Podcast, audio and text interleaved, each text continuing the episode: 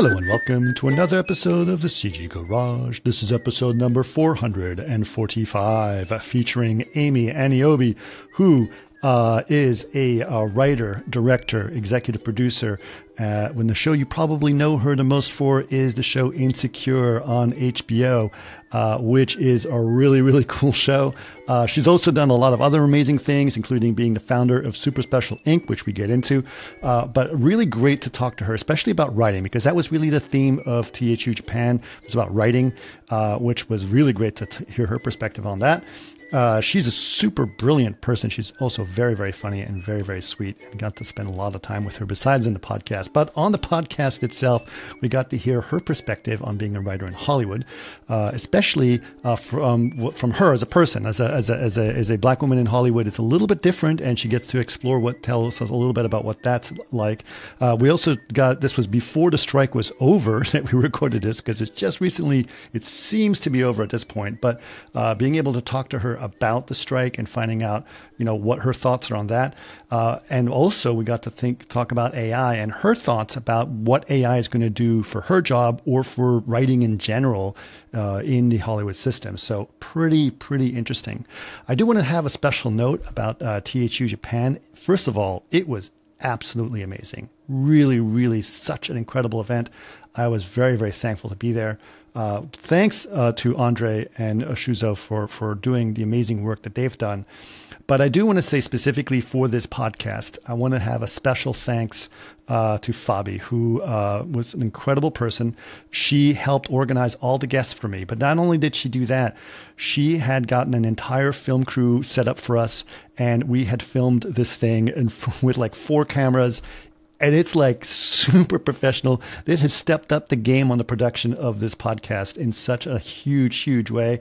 Uh, and I really want to thank Fabi for all of the amazing work she's done. So for the next several episodes that you, we've recorded at THU, you're going to see an extra high production value uh, compared to what you normally do on the podcast, and that is really thanks to her. I really felt a little bit like like Lesley Stahl from 60 Minutes, just sort of doing these interviews, and you know it's just really well done. I had to rethink all the editing, but it worked out really great. So I really want to thank her for that. Uh, okay, we do have a couple of announcements. Our product announcement is uh, uh, is Vantage 2 Update 1 is out, and that is kind of a big deal for those of you who are interested in Vantage. As you guys know, Vantage is our real time ray tracer. Uh, but uh, Update 1 involves something called ray reconstruction, which is really, really huge. It's a completely different way of looking at denoising. Uh, we also involve DLSL, DLSS 3.5, which is an upscaler that is substantially different and, and really good uh, as well. So uh, if you do uh, do Va- Vantage 2 Update 1, make sure you update to the latest NVIDIA drivers and you will see a massive increase in quality and speed. Uh, I was kind of blown away by it because it really kind of opens the door to a lot of different things you can do in real time ray tracing. Um, so definitely check that out. Okay, uh, I on one or another announcements I want to make uh, is in terms of the events. Uh, you can go to chaos.com/events for this uh, is I will be at the View conference in Turin, Italy. I'm very excited about that. And it's going to be October 15th through the 20th. And not only will I be there, uh, not only will I be recording podcasts there, but I will also be a speaker, which I'm very excited about. So, what will I be talking about? Well, I will actually be talking about my history with ray tracing, which leads to the history of GPU ray tracing and real time ray tracing, which leads to my interest in virtual production and how real time ray tracing will affect virtual production, which will lead to basically some very interesting work that we're doing over at the Chaos Innovation Lab with virtual production and Vantage and uh, more specifically in camera VFX. So it's got a lot of cool stuff that I'll be talking about, and I would love to see you there. So go ahead and check, go if you're interested go to that. Go check out the View conference. Uh, I hope to see you guys there. Okay, now if you guys want to know more about the podcast, of course you can go to our podcast page. That is just chaos.com slash CG Garage. If you'd like to follow us on Facebook, it is facebook.com slash CG Garage Podcast. If you'd like to watch us, and as I said, it may be worth it to watch us because the production value of these podcasts are really cool. Uh, just go to youtube.com slash chaos group TV. Now, of course, if you guys have suggestions, we've been getting a lot of great ones lately, or feedback or any kind of thing of that nature, Email is the best way to do that and is labs at chaos.com. But for now, please enjoy episode number 445 with Amy Aniobi. Welcome to another CG garage where the chaos group talks. You'll know it's over when the last bucket drops. We're gonna fire off rays in high dynamic range. We know that ambient occlusion is passe. Global illumination won't lead you astray. And while image based lighting is really swell, you need to make sure everything has Fresnel. All right, well, Amy, thank you. I'm, I'm really excited to talk to you. I've been uh, looking into some of the stuff you've done. Obviously, it's been amazing. Uh, and I've got a lot of stuff to, to talk about. But before we get into it, let's talk about your origin story. I think it's pretty interesting. How did this all start for you? yeah, the career of being a writer, Yeah. director. Um, uh, honestly, I always say that it dates back to just my culture. I'm Nigerian, and even though I was raised in Texas, I come from a very deep Nigerian family, and Nigerians are storytellers. It, it's Right. a West African culture, the griot culture. We tell stories. Mm-hmm. Also, if you've ever received a 409 letter, you know we tell stories. Right. it's very deeply in the Nigerian culture. Um, but uh, I, I, when I was a child, like I had both of my parents are immigrants, and my mom English was not her native language. She didn't grow up. My mom didn't grow up speaking English, and so we would watch TV in the evenings, and my dad would speak English in the house to my brothers and me, and we would watch these comedy shows, and we would. My brothers and I would always be explaining the jokes to our Were you born in. Nigeria? No, I actually was born in North Texas. I was born in Plano, Texas. Oh, nice. Okay. Yeah, so we would, but we would be explaining the jokes to my parents. Like, Right. here is why Frasier is funny. Here is why, and I still remember my dad didn't let us watch The Simpsons because Bart said, "Eat my shorts," and he was like, "Why would he eat shorts? Like, this is rude. Like, he's crass. like, there are Right. just so many things we weren't allowed to watch because Sure. my parents didn't understand." So I think just as a child, I was so into joke structure and how comedy worked. Yep. And I also didn't quite get that TV was fictional. Like when I would see shows that had real people in them, I thought they were documentaries. Like I thought Boy Meets World was a show where they're following a kid around to school, and I'm like, they could follow me and my friends. Like why are they following him? And so it wasn't until later, like middle school or high school, when friends were like, "Oh no, all those names at the beginning, like those are the writers of the show. They wrote the episode." And I was like, "For these kids," you know? And I was Right. like, it just took me. I don't know why. I was slow. I don't know, but it took me a while to kind of understand what script, how scripted TV worked. That these were all actors, like that were performing, and that they did takes and all of that. Because I come from completely outside of the industry. Um, and I took my first, I really loved writing as a child. I was always really creative. I was in marching band. I played the flute for like 12 years. Um, loved music and performance in general, but I didn't take my first screenwriting class until my junior year in college. And that's when something kind of clicked for me. What did you go into college wanting to do? Well, what I told my parents I wanted to do was become a lawyer, maybe. and by the time I'd hit my senior year, they're like, "We have seen zero LSATs. like, what is happening?" And um, I had to kind of come clean and say, you know, I don't. I, I want to do something with culture. I want to do something creative. Is there pressure from like you know a lot of immigrant parents tend to say you got to become a doctor or a lawyer or a you know like or a that. disappointment, yeah. right Yeah, so that's uh, a joke that one of my favorite comedians, Yvonne Orji, who is on Insecure, Uh-huh. Yeah. um, she always says, You're a doctor, a lawyer, an engineer, or a disappointment. Right. And um, I went to Stanford. So Right. my parents were like, Here we go. You know, they're so excited. Right. And I was like, I think I want to tell stories for a living. And they're like, What? yeah yeah, yeah. But that screenwriting class really unlocked something for me, and I realized like screenwriting is like both right brain and left brain. It's analytical, but it's creative. It kind of matched my flow. yeah Um, like I'm, I'm a child of immigrants. I'm the only girl, which means like you know second mom, and also I'm a double Virgo. Like I love the details and all of it. I just was really obsessed with screenwriting. And as an introvert and a kid who always felt like an outsider, I was a big people watcher as a child, and so I just was seeing characters everywhere. I was seeing stories everywhere, and I wanted to write that. Um, yeah. What surprised you? I mean, I know you said you, you watched a lot of TV, and you know, I watched a lot of TV and, Sure. and television shows. My, my my son loves Frasier. It's like his favorite show. I love Frasier.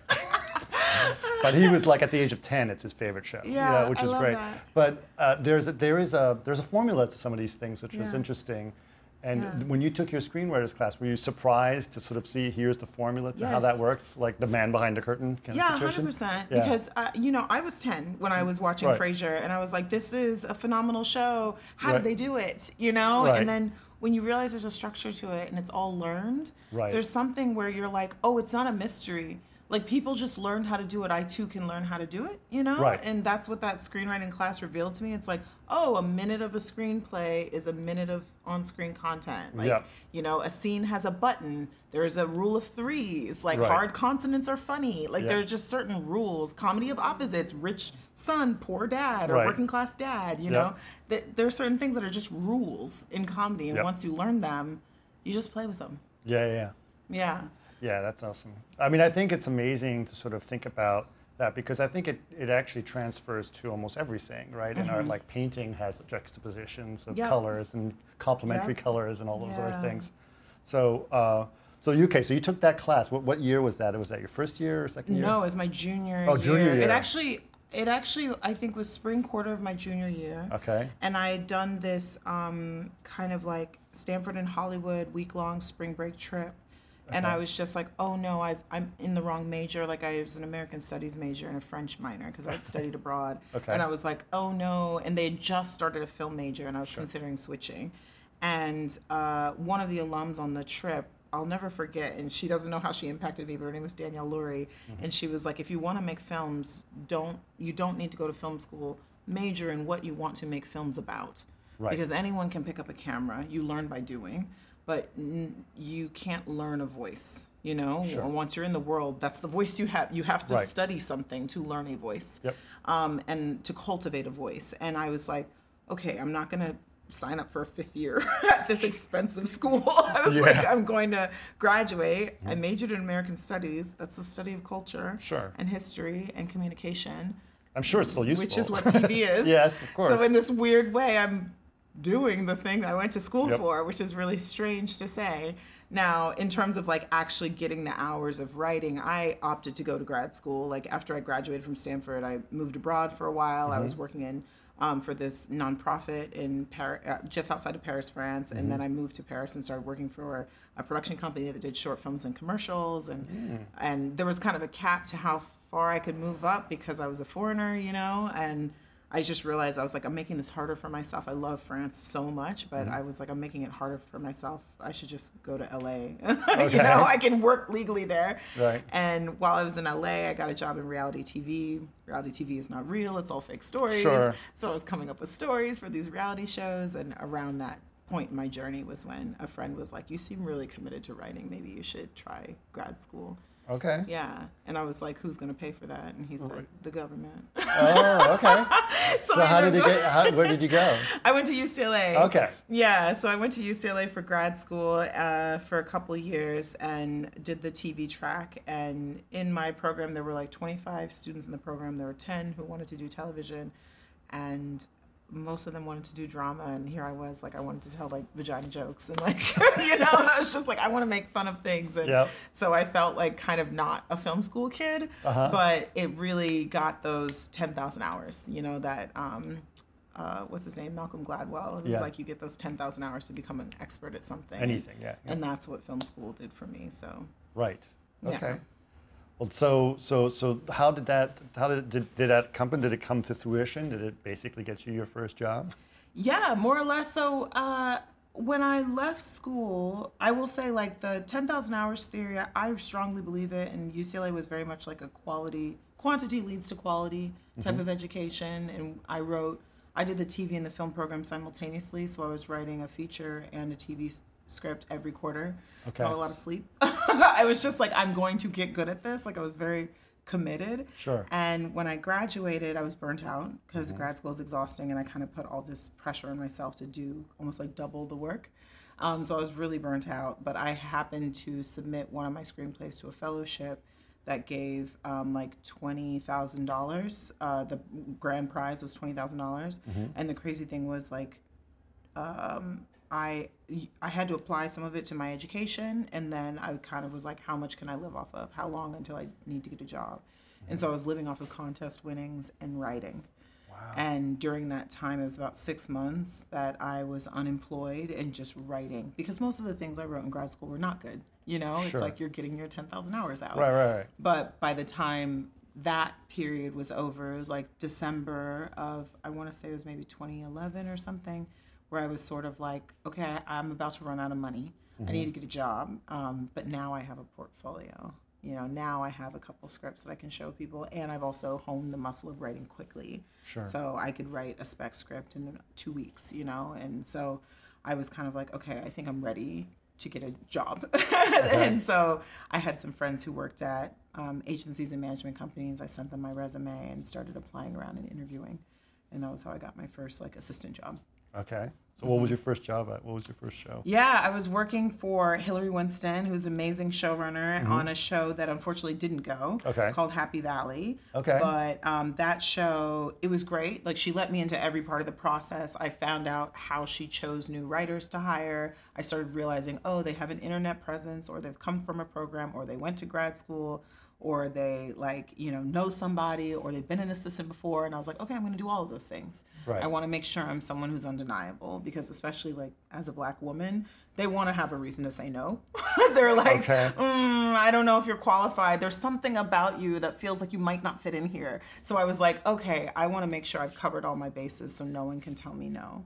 Right. And um, from there, when her show didn't get picked up, she ended up recommending me to the showrunner of Happy Endings, which was a hit like comedy on ABC Yeah, run yeah. by Jonathan Groff, and he hired me to be his assistant Okay. and I worked on that show for a year, and then from there I got my first staff job on the Michael J. Fox show. Oh, that's amazing. Yeah, Yeah. yeah, it was a journey, Yeah. a lot of hard work, but yeah, I got there. Amazing. Okay, so so so you you were then committed. You're on TV. You're Mm-hmm. mm you were for TV. What what were some of the who were some of the mentors for you? Like who are the ones that really sort of helped you out through that process? Yeah, I would say in in reality, I think there's um, there are two things that I really like to highlight about mentorship. There's mentors and there are advocates. Mentors are people who are like, "Let me show you the ropes, kid." Yeah. And advocates are people who are talking about you when you're not in the room, who are Yeah. saying good things about you when you're not there. And I will say, I think because I came across as like quite competent and accomplished and double Virgo child of immigrants, um, I, I didn't receive a ton of mentorship.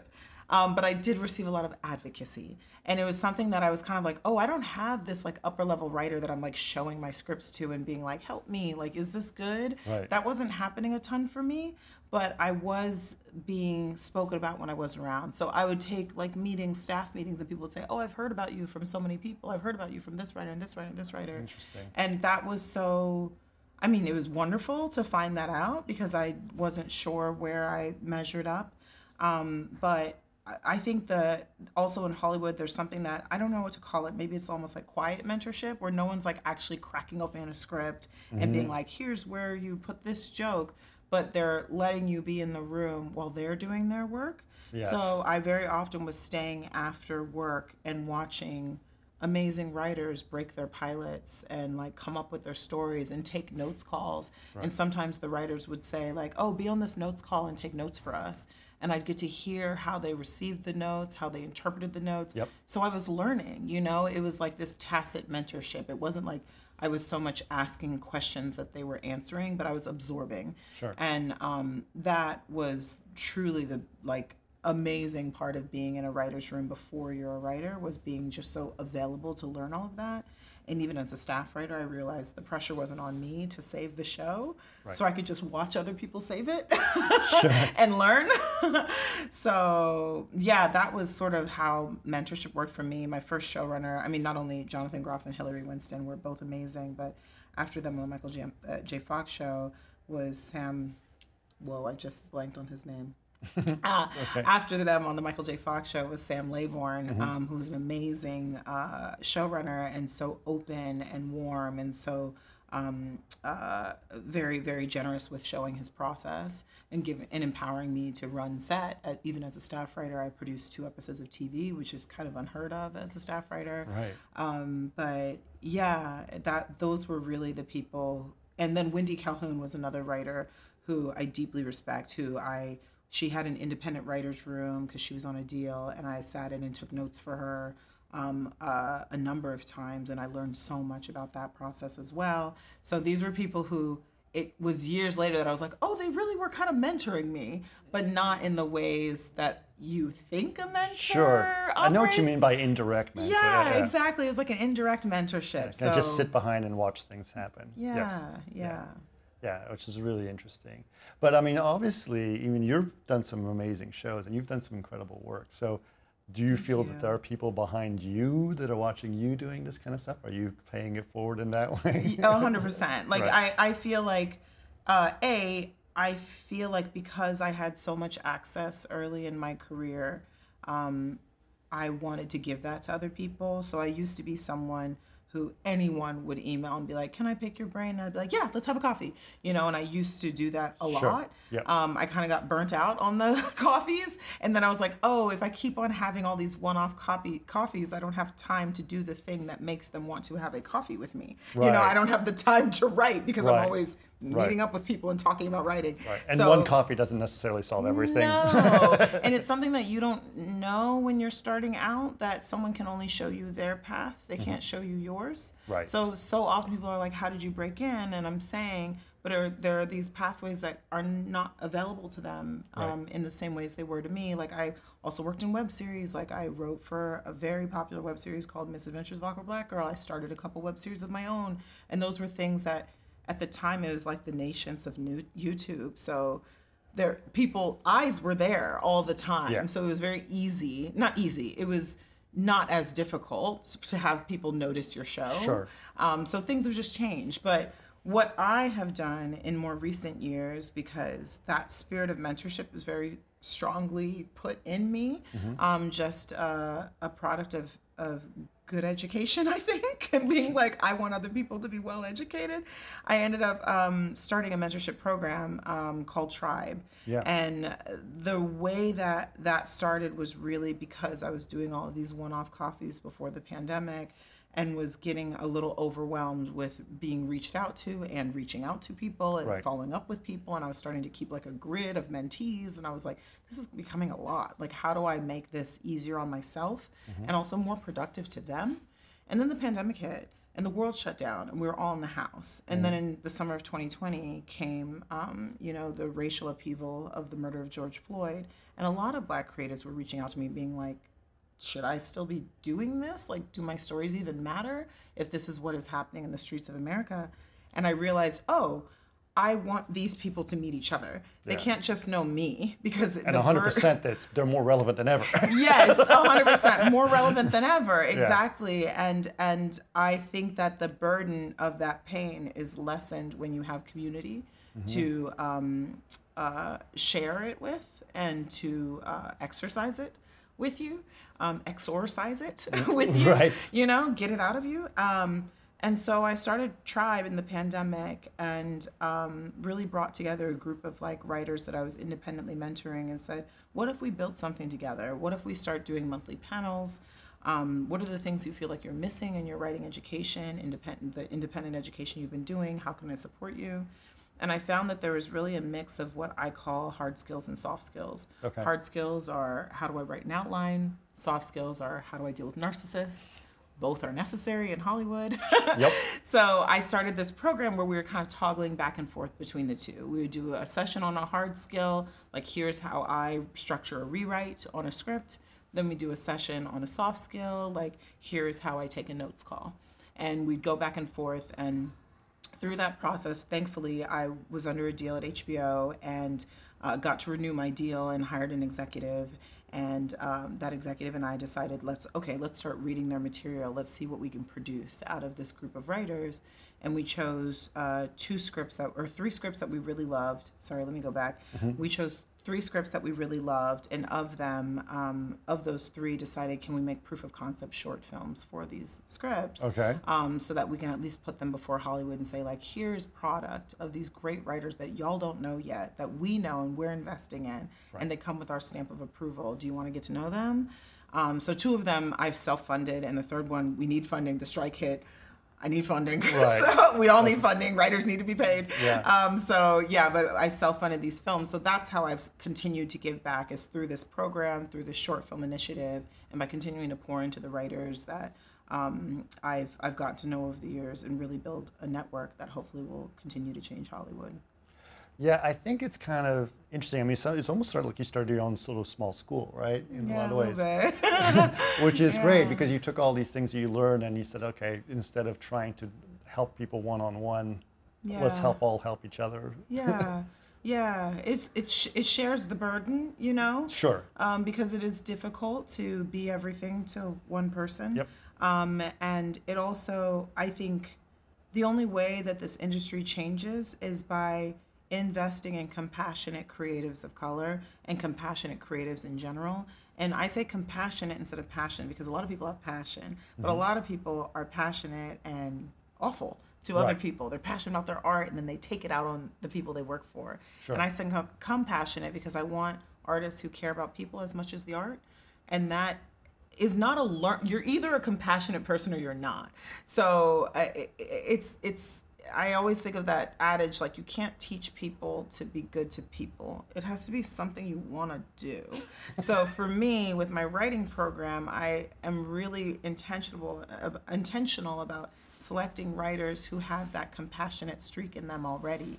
And i'm like you just might need a little more community or might need a little more hard skills training or might need a little more soft skills training but you're already compassionate. So let's give you that next that last little alley oop that starts your career. Right. um, and i hope to get to keep doing that even after the strike ends. Um, that's the goal. Yeah. Well, I'm interested actually, you know, I'm interested in your position on, on you know, obviously Hollywood is changing and we can talk about the strike if you want to, but uh, I'm more interested in, I have a feeling that Hollywood is going to be a very different place. yeah It needs to be. it to be it needs to. It needs a. It needs a, a complete shake shake up of the etch a sketch, right? Yeah, so, yeah. Uh, what it, What are your thoughts? What does the new Hollywood look like to you? What, where do you see? Like, I, mean, I don't know if i have the answer um, well, but what do you like it to look like? What I would like it to look like is um, a refocus on art. I think what we're seeing right now, because of all of this vertical integration and the, um, you know, because the Fin-Syn laws in the 90s have been taken away, and now all of these companies are becoming like these behemoths that price fix and Yep.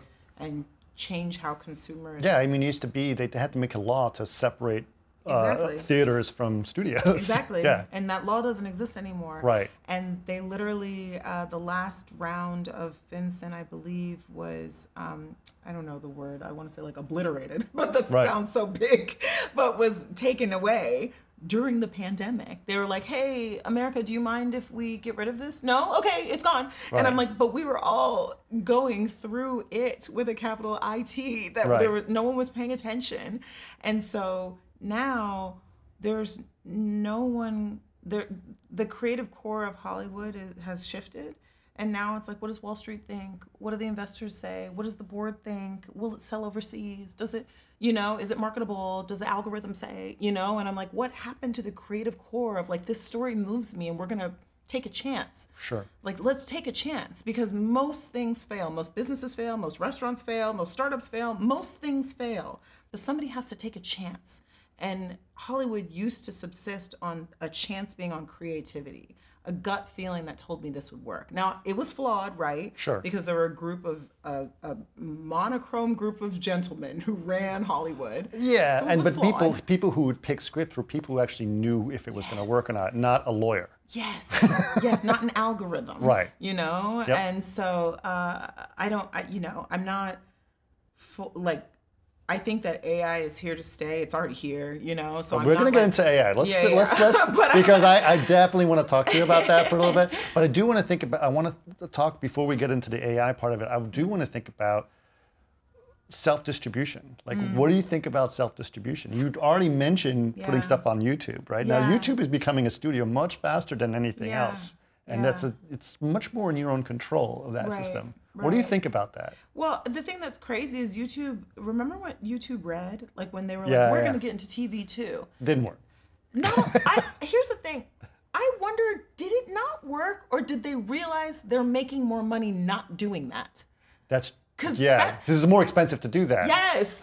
Why, why like, are we doing this? why- Everyone else, everyone else is doing it for us, right? Yes, I'm like, wait, cat videos make more money than a set in uh, Calabasas with 12 Yes. actors, uh, one of whom is hungover. Like, you know, it's like we can make more money just putting your shit back out there. Right. so, But there's some really good stuff on YouTube. oh, though. 100%. 100%. And the so to me it's like the fact that Amazon Apple were like we'd like to play TV to me is like very frustrating because I'm like you don't need this to be a thriving business Right. but you came in here and fucked it up for all of us. Sure. Um but then here's YouTube that is like oh we could have done that and we're like nah. and I'm like I love I respect that. I'm like yes that they're like nah never mind we're not to we're not to do that. Right. it sucks for the people who had development on YouTube Red and friends who were execs there. But, Sure. You know, but going back to the idea that um, there is so much money in making quality con- entrusting individual creatives to make quality content for YouTube. Right. That has been very lucrative for Google. Yeah. And when you see uh, the numbers change, the strike happened, and more people did not turn on Paramount Plus or Netflix and say, let me see what's in the deep hallways of Netflix. No, people were like, okay, let me cancel my subscription and watch Get Ready With Me videos on YouTube and TikTok. Right. You know, a TikTok viewership, I think the statistic was has gone up 70% since Sure. the strike. Yeah. I'm like, hey, Legacy Studios, get back in here. Yeah. if you want to have a future at all, because Yeah. you're losing to TikTok. But I think what's also interesting is that there was, I mean, this, it's such a perfect storm in a way Mm-hmm. because you have the studios were doing the same thing over and over again. Might as well have been written by an AI. you know, yeah, like yeah. all the superhero films, Yeah, like Doctor Marvel Strange. fatigue. Marvel fatigue was Yeah, happening big time, right?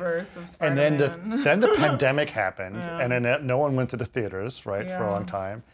And then I just think it's just there's not. Then the strike happens, Yeah. and I think that there's there's going to be a, a something that just needs to shift, right? And it happened in the '60s, right? Yeah. Where the, the writers basically said, you know, or or the studio said, oh, we, I guess people don't want to watch westerns anymore. Yeah. And that led to Easy Rider, right? And that mm-hmm. led to The Godfather and to mm-hmm. Taxi Driver. Mm-hmm. So is there going to be, like, my theory Yeah. is that everything everywhere all at once is the taxi driver or, or is the easy rider of today Oh, that's interesting. like some the, the people that are like let's figure out how to make this thing happen on our own Yeah. and then we'll do that what, you- what are your thoughts on that Well, I, I want that to be right.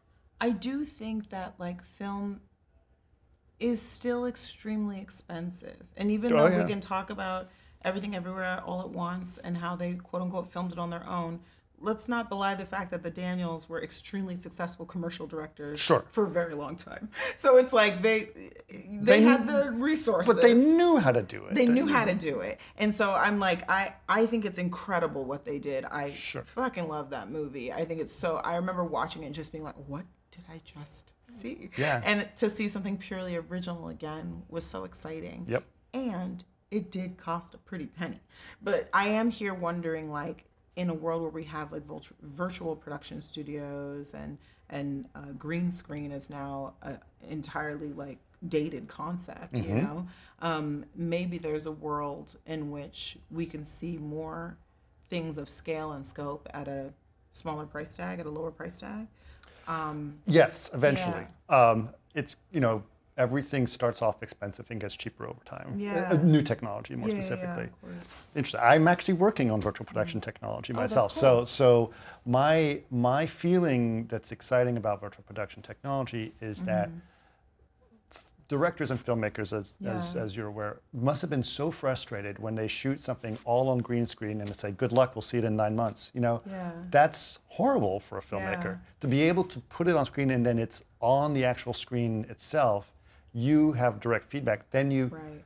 that idea of I hate CGI comes, oh, it's my CGI. Like I have control over this. It's Yeah. what it's my my kind of creative. So I'm hoping that we get to put filmmaking back in the power of I hope filmmakers. so. I Yeah. hope so. I mean, I wouldn't say that the Marvel movies are proving that, you know, because a lot of I heard I have a feeling they just put really good name, named directors in it, and then they don't really give them any control over what they're doing. yeah, yeah. I've I've heard a few jokes about how Marvel movies are made and the length of the scripts. Right. like, you know, it's just like there's just a lot to be said about how much is constructed in post. Yeah. Um, and that, uh, but I think like Out of the hands of the filmmakers. Right. and so, what I'd love is a return to filmmaking. And the Daniels have like shown that that can happen. Yes. And so has Greta Gerwig, and Oh, yeah. so has uh, Christopher Nolan. Sure. Like they've shown that like when you actually believe in filmmaking, audiences will show up. Absolutely. I mean, I'm going to go from the full gamut of those things because this summer was a very interesting, Yeah. like back to the movies Yeah. summer, right? I mean, you have things, you know, you have things uh, like like Barbie or, or everything everywhere, obviously, but Yeah. Barbie is in, in really interesting way how that just Right. culturally became a phenomenon, not Yeah. expected, right? Not obviously, Nolan. They, they worked in pair, which was crazy Right, to have right. Oppenheimer that way. But then you also look at Avatar, which cost a bazillion dollars, but still was a great film. so Mm-hmm. And you can have all so much money. and so you can have it. You don't doesn't mean that you have to make it cheaper to make it better. You just have to make a good movie. Yeah, yeah, exactly. And I, I do think that like, even though you know the argument can be made that all three of those movies are kind of based on IP at this point, because Avatar is past Avatar, Sure. Barbie is Mattel, and and Oppenheimer is based on the real life of J. Right, Oppenheimer. sure. But they were all crafted by filmmakers who put their own spin. Yeah. And to me, when I saw Barbie, I was like, Yeah, this that's not is the Barbie. Gre- yeah, that's not the Barbie this film. is a Greta Gerwig movie that happens to have a doll in it. You Yeah. know, I'm like that was what was amazing is like I know that the layperson isn't over here being like, oh Greta Gerwig, I want to see that movie. Most people are like Barbie, I want to see Barbie. Yeah. But still, the conversation, the cultural conversation, is because of how Barbie was interpreted Yes. by this filmmaker. right, and how she, honestly, having seen it a couple times now with my Mm. with my daughter, how she balances. Uh, the corporate, I'm sure those meetings must have been so hard. Oh my god. The corporate meetings with Mattel. Can Oh you imagine? God. I heard a story. it, it was such a great story because there's a part in the movie. Spoiler. There's a part in the movie you should have seen it, um, where uh, the young girl like talks down to Barbie and is like, Oh, yeah, "You yeah. are the problem with society, and you shouldn't have friends, and you're a fascist, and whatever." And she Right. says all these horrible things to Barbie. Sure. And Mattel apparently in this article I read were very upset about that. They were like, "We can't have that," and Greta was like, "We're shooting it tomorrow." and they sent a Mattel like exec all the way to set to like show up and be like, "You can't shoot this." Right. And then he showed up and they were shooting it, mm-hmm. and you see this girl saying this to Margot Robbie, and mm-hmm. Margot Robbie just like drooping and drooping and drooping and getting Right. sad.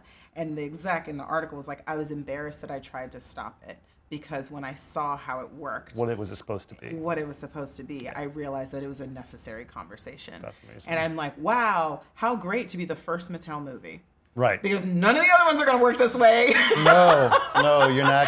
Yeah, you're not. Because now they're like, the world wants Mattel movies. And I'm like, wrong lesson. Yeah. The world wants Greta Gerwig movies. The world wants filmmaker movies. The world wants original stories. Please take the correct lesson from this. Well, actually, that what will be interesting is if they don't necessarily take the right, and they're like, "Oh, we were wrong," you know. I don't Yeah. know. I would love that. Yeah. Instead, they're going to go, oh, the person we hired wasn't right. or, yeah, or or we we we released on March, which we should never Which done. Which we Mar- never should have done. That's our bad. Yeah, You know? it's like these silly things. Yeah. yeah, I hear you. Unfortunately. Yeah, but anyway, it's really, really interesting. Now, I do. I, I overheard you. I hate to say, I overheard you uh, this morning talking about AI with someone at breakfast, and I was about to jump into this. and I was like, no, no, no, I'm going to save it for the podcast. I'm going to save it for the podcast. So uh, I have been. Uh, my podcast deals with all kinds of stuff creative. Obviously, we don't Mm-hmm. just talk about CG, but we do talk a lot about computer graphics and life in what I do. And uh, there's a lot of concept artists out there Yeah. that I talk to. A lot of them actually old uh, THU alumni who I love dearly. But there's a lot of concern about how AI is hurting them as uh, artists, how it's uh, some of them are worried about them scraping their art, et cetera, specifically because of the generative stuff that's going on. how, from a writer's perspective, what are the sim- like? How are how is the similarities between tho- tho- those conversations happening in writer circles right now? Yeah, I mean, I would say as it relates to the strike, I'll speak to that first. That I didn't realize when we were going into the strike that um, AI was going to be such a huge concern. You know, it wasn't until we heard what um, the response was from the AMPTP that a lot of us writers realized, oh, this is a strike about technology. Like a lot of us didn't know. Right. Um, uh, and it felt like, ah, it'll be a strike about residuals again. You Right. know, and then it was like, oh, oh, they want to replace us. They don't want us. Uh oh. And uh, for me, I think it's not there yet. Like AI can't replace a human mind. Like I believe in uncanny valley. Like visual uncanny valley means like you'll see a robot and there will always be I know what it is. something, Yeah. yeah, that tells you that's not a person. Yeah. I think the same thing exists in written word, and I think Sure. that there's sort of this like line that Yeah. AI can't cross, and yet. My worry is because of the Netflixication of Hollywood that eventually, even though it can't cross that line, consumers will decide it's okay. Uh, They'll Good say, enough? It'll good enough or not that bad. You know, they'll say, "Well, I just need something to put on while I'm doing my laundry. This will do, pig." You know, and I'm like, "That's So, well, let's let's discuss that for a little bit Yeah. because the people, the thing that people watch when they do their laundry is a show they've already seen before, not a new show, right? Mm-hmm. I don't know if that's true." I watch a lot of Seinfeld when I do laundry. yeah, I watch a lot of Netflix when I do laundry. Yeah, but that's on Netflix. You know, but I'm saying I watch Really? Netflix shows are New shows? yeah. Or like oh, I kind of just crappy like- shows? Yeah. I'm like, here's the thing. Net, I always say Netflix, and here's, I'm going to say, I love Trader Joe's. It's one of my favorite stores Absolute to shop at. yep. But like, everything at Trader Joe's kind of tastes like Trader Joe's. Mm-hmm. Everything at Starbucks kind of tastes like Starbucks. You get a scone, you get a sandwich, you get a wrap, it all kind of tastes like Starbucks. Mm-hmm. Right. That's Netflix. Right. Everything at Netflix kind of looks like Netflix, Right. kind of sounds like Netflix. The actors are all kind of Netflix cast. It's like Netflix. Sure. And so to me, you go to Netflix not because it's new and novel and bright and cool. You go because it's familiar no matter what you're watching. Right. Yeah. we used to joke about that. Uh, I had a, a couple of friends of mine were huge cinephiles, and it was like, you know, when you're like, it's like Saturday afternoon, are you going to watch Sophie's Choice or Overboard? That part. yeah. Are you are you going to watch Succession or are you going to watch Selling Sunset? You know, Right. and so I turn on new shit on Netflix to watch. Right. Because I need some noise in the room. Yes. You know, I've stopped doing it in the strike. I'm like, I'm striking Netflix. You know, so I'm Sure. like, I don't really watch Netflix. I don't really turn it on that much. Okay. Um, these days. But I'll say I've now been like a show seeker, like a heat seeker. I wait until there's a cultural conversation about a thing, and then I go towards that show. Right. You know, um, so I don't really watch Netflix these days. But Right. when I do, it's usually when I'm flying because it's still the best app to download and watch. HBO, get on it, get better. Mm-hmm. yeah. Amazon, Hulu, get on it, get better. but Netflix yeah. is still the best to watch when you fly. Sure. So I tend to like pick a show and then download it. Actually, I, I watch HBO shows when I'm on. Yeah. Mine, my app won't work on planes. I'm like, I wish I could watch Uh, HBO the down, you can't do the download version? You have to download. You have to start it before you take off. Oh, If- yeah. If Yeah, yeah, the yeah, plane yeah, takes off, it's like, where are you? No, And yeah, I'm yeah, like, no, no. You have to. I, I have to plan it. It's the come night before I download everything. Exactly. Yeah. But Netflix, I'm like, you can download it and then on the plane, just turn it on. And it's working. Right. And so I'm like, they've got everybody beat in the tech department. Like Netflix has everybody beat in the They tech were the first. To, they were the first ones. Yeah, yeah, yeah. Yeah. So I'm like, uh, they've, they've got it all beat. But um, in terms of content, I think because Netflix spits out so much Starbucks, Mm-hmm. I think we as a society go, this coffee's not that bad. Right. And then we just keep on drinking that coffee. So when they slowly start replacing all of their content with AI, we'll go, well, it kind of tastes like Netflix. And we'll be fine with it. And so to me, the threat of AI is less that it will replace people, but it's almost like uh, WALL-E or or Idiocracy, where we'll just become fine with it not replacing people, with it being kind of good enough, kind of not that But I bad. think, that, but but every now and then you'll have the Greta Gerwigs or the Daniels Every now and then. make something, and they're like, wait a minute, Yeah. I don't have to settle for Netflix. Yeah, yeah, yeah. And that's I think that's what's gonna happen. Okay. You know, and so I think at this point, when the strike was starting, there was a lot of like, oh my God, AI is gonna replace us. And now I'm like, no, it's it can't. No, no it's not. Well, what about us? What about you Yeah. using AI tools? What do you think about that? Well, I'll say I'm a late adopter in all ways. Like Sure. I still have an iPhone like 13, you know. So I I am always slow to adopt. So I could see AI being helpful, and I've heard I have writer friends who are like, I use it to help like generate names for characters, you know. Right. And I've been like, a child born in 1985 in this city, what would they be named? You know. Right. And I'm like, oh, that's kind of cool. But I also think there's a period when you're breaking a show called Blue Sky. where you're coming up with a new idea for a show. Now, I don't know if every uh, showrunner uses this term, but it's Sure. something that on the shows I, I've worked on, we call it blue sky, where it's like clear, no clouds, anything can be right, right? Sure. Because you're coming up with it. During that blue sky period, you and a bunch of writers in a room talking about a new idea or concept, and there are no rules. I used to have a showrunner um, who I, someone would say something about a character, like maybe these two characters would get together and blah blah blah, and I would very quickly, just because my mind is kind of quick on the story sense, I would go, mm. well, that won't work because this and this and this, and then that would happen, and then that won't work, so we can't do it. And my boss would go, Amy, it's blue sky. You don't know what won't work in a vacuum. We have to play. And I would be like, "Oh, we're wasting our time. Like, don't we want to get to the solution?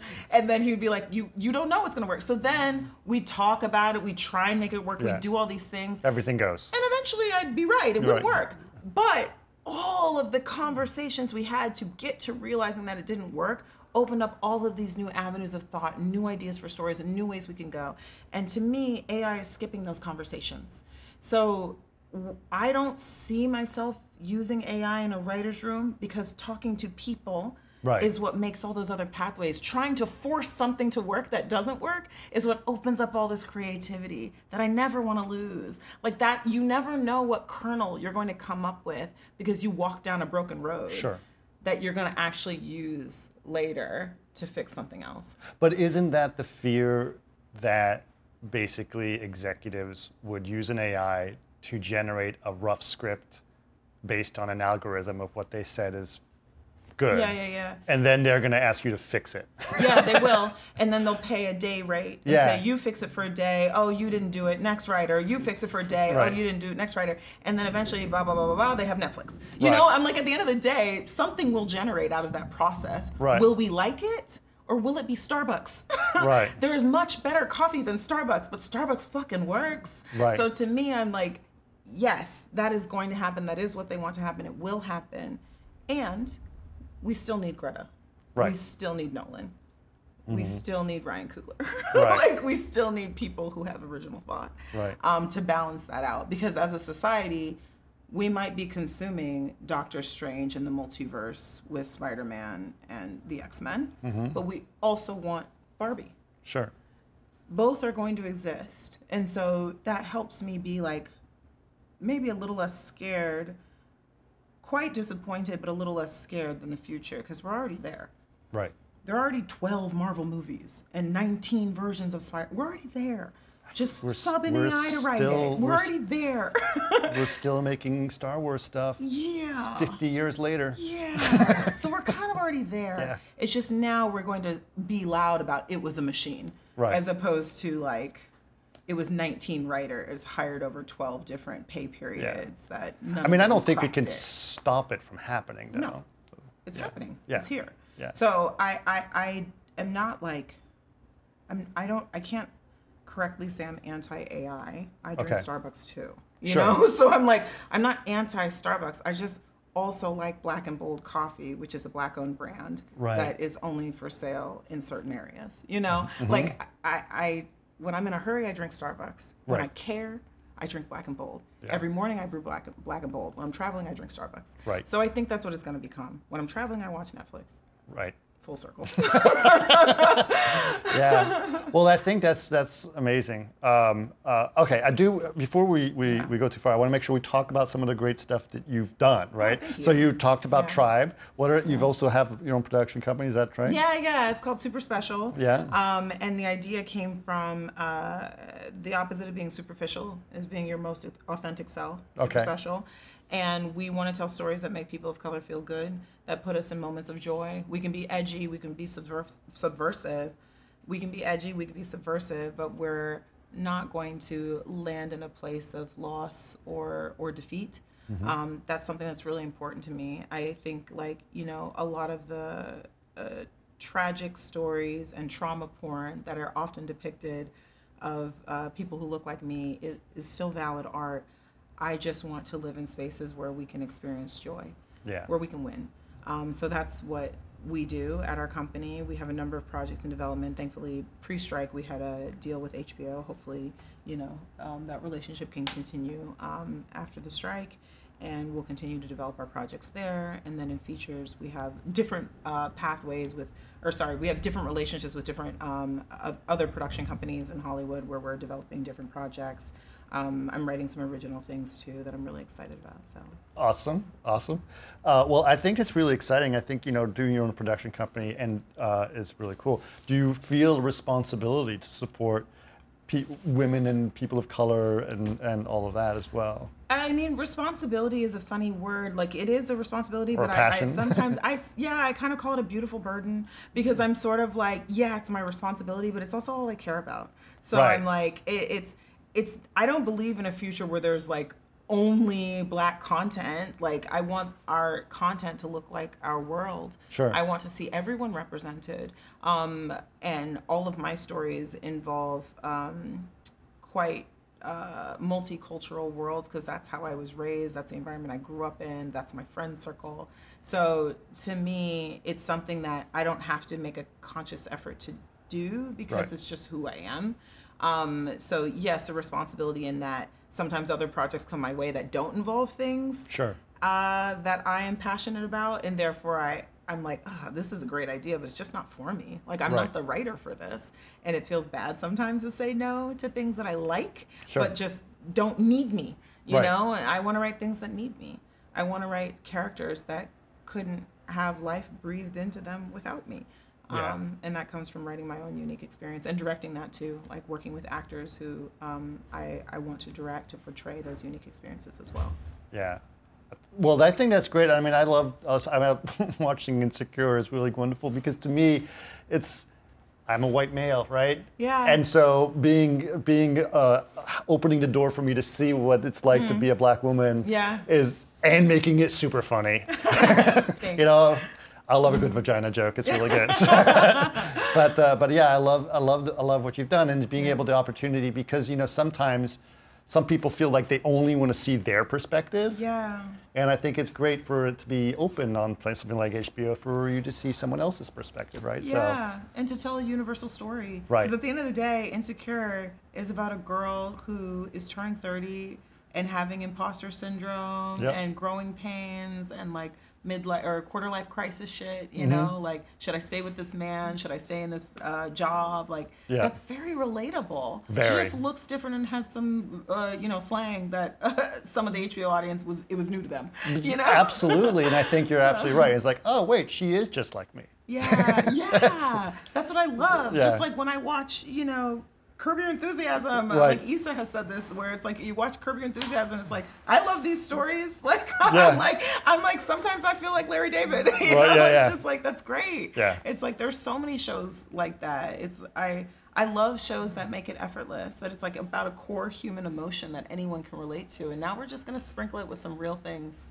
some real texture that makes it specific, and through that specificity, actually breed a universal new language of yes. experience, you know? Awesome, awesome, awesome. Okay, now before we go, I do want to have you talk about your podcast you also have as well, and that's gotten yeah. a lot of success. So you're a podcaster too. Yeah. So tell me a little bit about that. Yeah, so another thing bred out of the pandemic, mm-hmm. um, my friend Grace Edwards and I, we both were writers on Insecure, and when Insecure was ending, it was like the height of the pandemic and it was like how do we do something a where we're working together again but then also it felt like every week there was more bad news. You know it was just like so many terrible things happening in the world and one day she said to me i think she was like you're my antidote. I feel like talking to you makes me feel better about the world. And i was like you're my antidote. Like right. literally having this community this space to be like oh the world is shit. The world is a dumpster fire. How do we get better? Right. Um really just helped us and we were like is this a thing is this a thing? And we kind of realized it was like to be able to say like, okay, what's our antidote this week? And we made it more intentional. Like we actually made an effort to say every week we have to do something that is selfishly just for us, just self care. Sure. That isn't about work, that is just about feeling good and share it with each other and have guests on to talk about their antidotes too. So yeah, that's where the antidote was bred. Um, product of APM Studios. We wrapped season yep. one a couple months ago. Yeah. Um, yeah, really proud of how it turned out. 40 episodes, so go back and listen. There's a lot of stuff. Yep. Yeah, a lot of really great guests from Tracee Ellis Ross to um, Topher Grace Bowen was on there. Yang. Yes, exactly. it's like really great guests. So Awesome. all talking about their antidotes. That's awesome. Well, that was really wonderful. And Amy, thank you so much for sharing your your, Ah, your, your story you. with us Thanks and, and for uh, your amazing success and uh, for being here in in Yeah. in Kaga City to talk about all this stuff and being able to share your story is really a passionate thing. I'm really grateful. So I'm very excited about where you go from here. I have a feeling that you are not only going to be very successful, but you're going to help a lot of people be successful as well. So that is my only hope is to you know build bridges for future storytellers that's the thing that really makes my heart beat so Awesome. I hope you are right. Awesome. Your, your lips to God's ears is what Great. Well, thank you so much. Thank you.